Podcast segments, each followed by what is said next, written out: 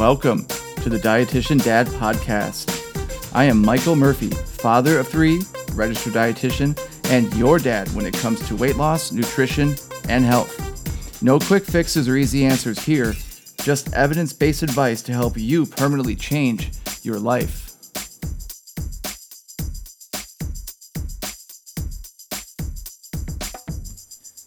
Episode number 11. 11 episodes of me, your loyal dietitian dad, speaking to you, hopefully somebody who is trying to better themselves.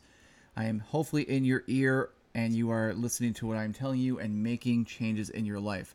That is why I do this podcast. If you have listened to past podcasts, thank you for listening. I have a lot of loyal listeners that have jumped on board and, and provide me with great feedback and telling me that what I'm doing is helping them. If this is your first time listening, thank you for joining me. Please check out some of my past podcasts, especially the last one I did, which was top 15 tips for permanent weight loss. Again, I try to keep these pretty short, pretty sweet to the point. I don't want to waste your time. I know you're busy. So, I was going to say how excited I was to do this topic, but with more thought, I think what I'm about to say may cause some of you to either rethink some things you already thought you knew. I don't think they're going to upset you. Maybe they will. But I want to give a small trigger warning. The trigger warning is the, the, the new way of saying if you are easily offended, I'd rather you don't listen. Um, it's not that I'm going to offend you completely, but I'm going to be basically the topic is uncomfortable truths about weight loss, about nutrition. So I may say some slightly controversial things here in the upcoming minutes. So listen at your own risk, but I think you'll enjoy it. Okay, the first thing I want to talk about, I don't think is that controversial at all, but I want it to be known and understood because I find that most of my clients and patients still don't seem to realize just how big of a role genetics plays in their weight and their ability to lose weight, store fat, or gain weight. It's much larger than I think they realize. But what most people I work with and see out there do is when they're overweight, they completely blame themselves and they feel like it's all their fault. And this just has to stop because the blame, blame the blame game just isn't going to work when you have to overcome bigger hurdles to lose weight because of the genetic um, deck you were dealt upon being born that has nothing to do with your fault. There was a study done out of the, University of Cambridge about two years ago, and it was the largest study of its kind to date that showed that some people managed to stay thin while others gain weight easily. They found that the genetic dice were loaded in favor of thin people and against those at the obese end of the spectrum. Basically, they looked at the DNA and they were able to see more information out of that DNA if a person had the propensity to being heavier in my own personal life, I don't need to study for this. Very few people in my family have ever been overweight, and therefore, in my life, I have not had to struggle with my weight. And there were times when I could have easily eaten enough food to be much heavier than I was. On a lighter side, there's nobody in my family that I know of that actually has a noticeable six pack uh, visible. And I have never been able to achieve that type of stomach, no matter how thin or weight I, how much weight I lost. I never would will, and I know this already by now. I will never have a visible six pack, no matter how many days a week I exercise, and no matter how good my diet is. I also know that when I eat a dinner, a meal around somebody else, I tend to not be able to eat as much food as that person is, and I just am not hungry enough, or maybe I get fuller quicker that gets into the hormones like ghrelin and leptin, which we don't have to get into right now. But again, that's a genetic thing. The fact that I can eat a small amount of food and feel much fuller than maybe somebody who has more weight on them and still is very hungry after eating the same amount of food that I ate. So, the uncomfortable truth basically is that there are some things that are out of your control in terms of how your body is shaped and what type of health issues you may, you may develop over time. So, what does that mean? That means that you have to figure out how much the DAC is stacked against you, and you have to work even 10 times harder to overcome those obstacles genetically that you may see somebody else not have to work at, at all on. And it can be upsetting. You see other people live their lives and not have to work at it. But we have to overcome those thoughts and just focus on what we need to do to live our best lives, our healthiest lives, and our longest lives. Okay, the next one is basically the concept of what we weigh or the concept of a scale. Now, I'm guilty here because the way I communicate with my patients and clients often is by asking them what they weigh, what their goal weight is, how much they want to lose.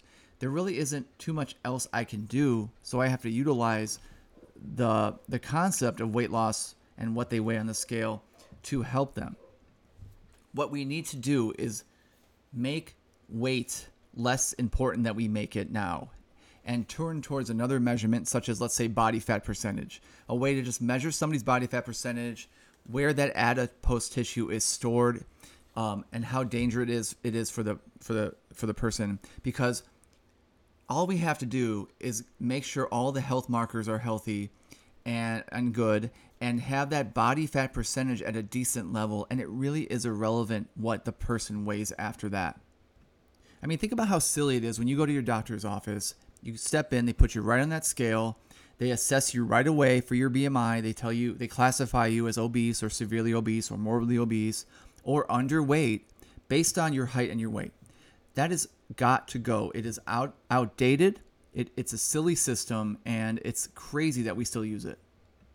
So the uncomfortable truth here is, well, just gotta throw your scale away or get rid of it or, or try to fight against those who focus too much on the on the weight.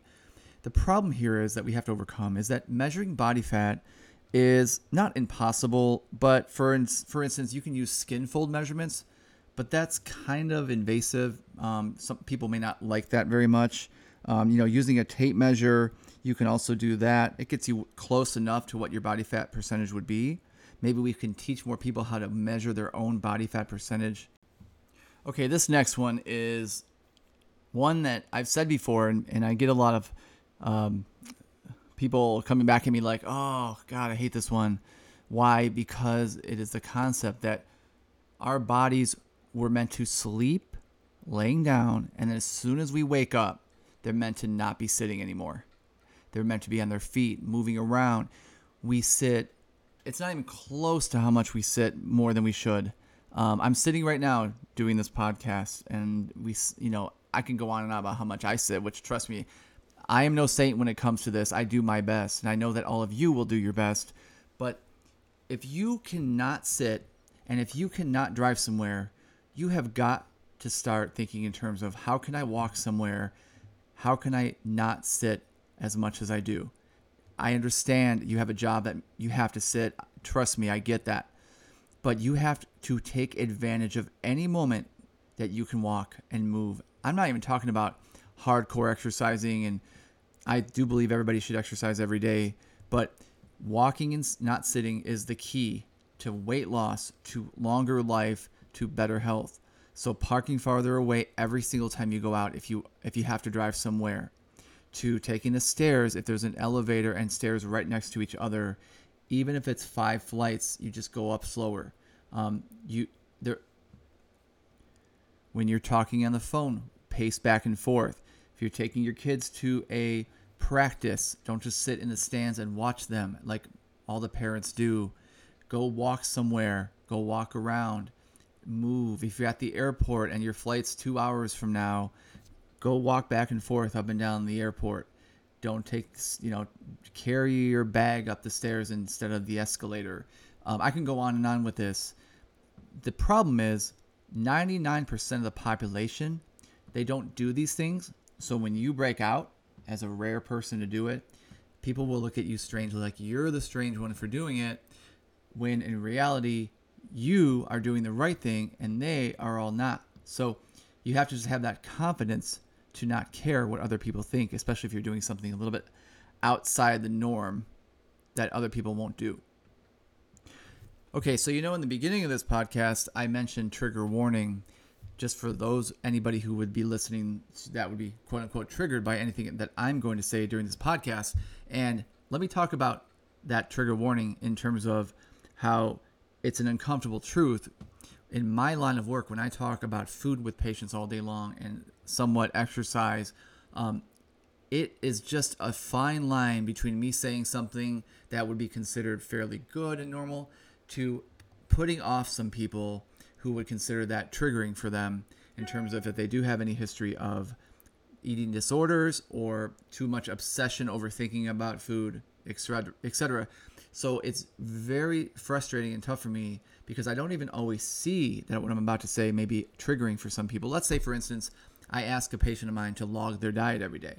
Well, now I have to make sure that that client is not going to be triggered by obsessing over everything they eat, um, counting every calorie to the point of obsession, and going down a, a road where that triggers them. And I am, trust, I am completely sensitive to, to that. And that's why I don't always recommend everybody log their diet if it takes them down a darker path that they don't need to be down. When I say to somebody, I want you exercising every day, no days off, that will trigger some people to say, you know what, well, I can't exercise every day because if I miss one day, then I'm going to be frustrated and disappointed in myself, and maybe I'll want to give up. So I more likely will say, well, try to exercise every day, but give yourself some leeway when it comes to it in terms of if you get tired or you get busy, it's okay if you miss, you know, whatever days you have to miss. So this uncomfortable truth for me as somebody who counsels a lot of people on weight loss is that I am kind of stymied or muzzled because I have to be careful with how I coach or how, I counsel. Now, is that something that I, you know, I'm not horribly upset about it, but it does kind of, again, limit me in terms of how good I can be if I'm overthinking what I want to say, especially if I'm going to post something to, let's say, a thousand people all at one time. That's where I'm really um, muzzled because if if I'm working with one person at a time, which I do, I can at least know that person and kind of know what I can tell them. But when I do um, a post or a TikTok or an Instagram post, it really usually results in somebody getting triggered, somebody feeling upset by what I say. And I don't mean to do that, but that's just how it is. Okay, next up in this lovely, uncomfortable truth podcast, which I hope you're really getting something out of it, enjoying. the next one is here it is. If you are overweight, you are eating too much. You are eating too many calories. That's 99% of the reason why. So when you say, I don't think I eat too much, or I only eat once a day, um, something to that effect, it is not that I don't don't believe you at all. I completely believe you, and I, I, I can't imagine somebody would just lie to me when they're telling me that. But the problem is, you're still eating too many calories for your personal, your personal body, your personal genetics, which we already talked about. So it's important that you acknowledge and accept that truth, along with the fact that you may eat hardly at all Monday through Friday, but double or triple your calorie intake Saturday and Sunday, and your body isn't prone to knowing what a day means. So it may be why you're overweight based on what you eat as a whole during a year, a month, three months in a row, versus just a day. So we have to look at that long term intake of calories to really have an understanding as to why a person has more on them or has the inability to lose weight aside from the genetic component. So when I work with somebody, of course, it's our job to find what is that person's calorie allotment to lose weight, and it's a different number for everybody. Not to mention the the lack of exercise if that's happening, or if they are exercising, then again they're still having a calorie surplus in totality as to why they're not losing weight. So if that's you and you're listening to this and you're like, oh, I you know I hardly eat. Again, I believe you. The problem, another problem with that concept is you may not eat big portions of food, but you can squeeze in 500 calories in a half a cup, or you can squeeze 500 calories into three cups of food, depending on what type of food that is, or what type of sauce is on that food, or salad dressing, or oil, or what have you. So even though you may not be eating big portions of food, you can still eat more calories than me, who may be eating big plates of, let's say, vegetables. Even though I'm eating tons of taking tons of bites of food, and you're hardly taking any bites of food, you can still have more calories than than I eat or somebody else that around you eats that is not uh, overweight. All right, so what I want you to do after you listen to this podcast, I want you to take a good hard look at yourself in the mirror. You need to think about some of the things I said, and you can contact me. I'd be happy to help you. But I want you to look at that and really understand if you have hit a weight loss plateau, if you have a health issue, a problem, trust me, it can be overcome and it can be solved. Sometimes you can do it on your own. Sometimes you need to reach out for help from a dietitian or a doctor or some other health professional. But almost every time there's a way to solve that issue. We just have to identify the problem first, be real with ourselves, and understand that what we're doing is not working. And yes, it's hard to change and it will require big changes on your part, but you have to get there if you enjoy being on this planet, breathing air, living life to its fullest, which I hope you do, that you can live as long as you can and feel good doing so. All right, thank you for listening. Um, again, you know, my podcasts are short and sweet. Um, we'll see you in two weeks for another one. I'm trying to do these once every two weeks for you. If you're interested in working with me one on one, I have a revolving door of 10 clients that I can take at one time. I do have a full-time job, so I try not to over, you know, take too many at one time. It just I want to be able to dedicate time to each individual client. But if you feel like you need some help, reach out to me at registered dietitian mike at gmail.com or through my Instagram or TikTok, dietitian underscore dad. Message me, let me know the issue. Um, we can talk about how I can help you, we can look at that a little bit further. You don't have to live in the same city as me. I most of my clients are from all over the country.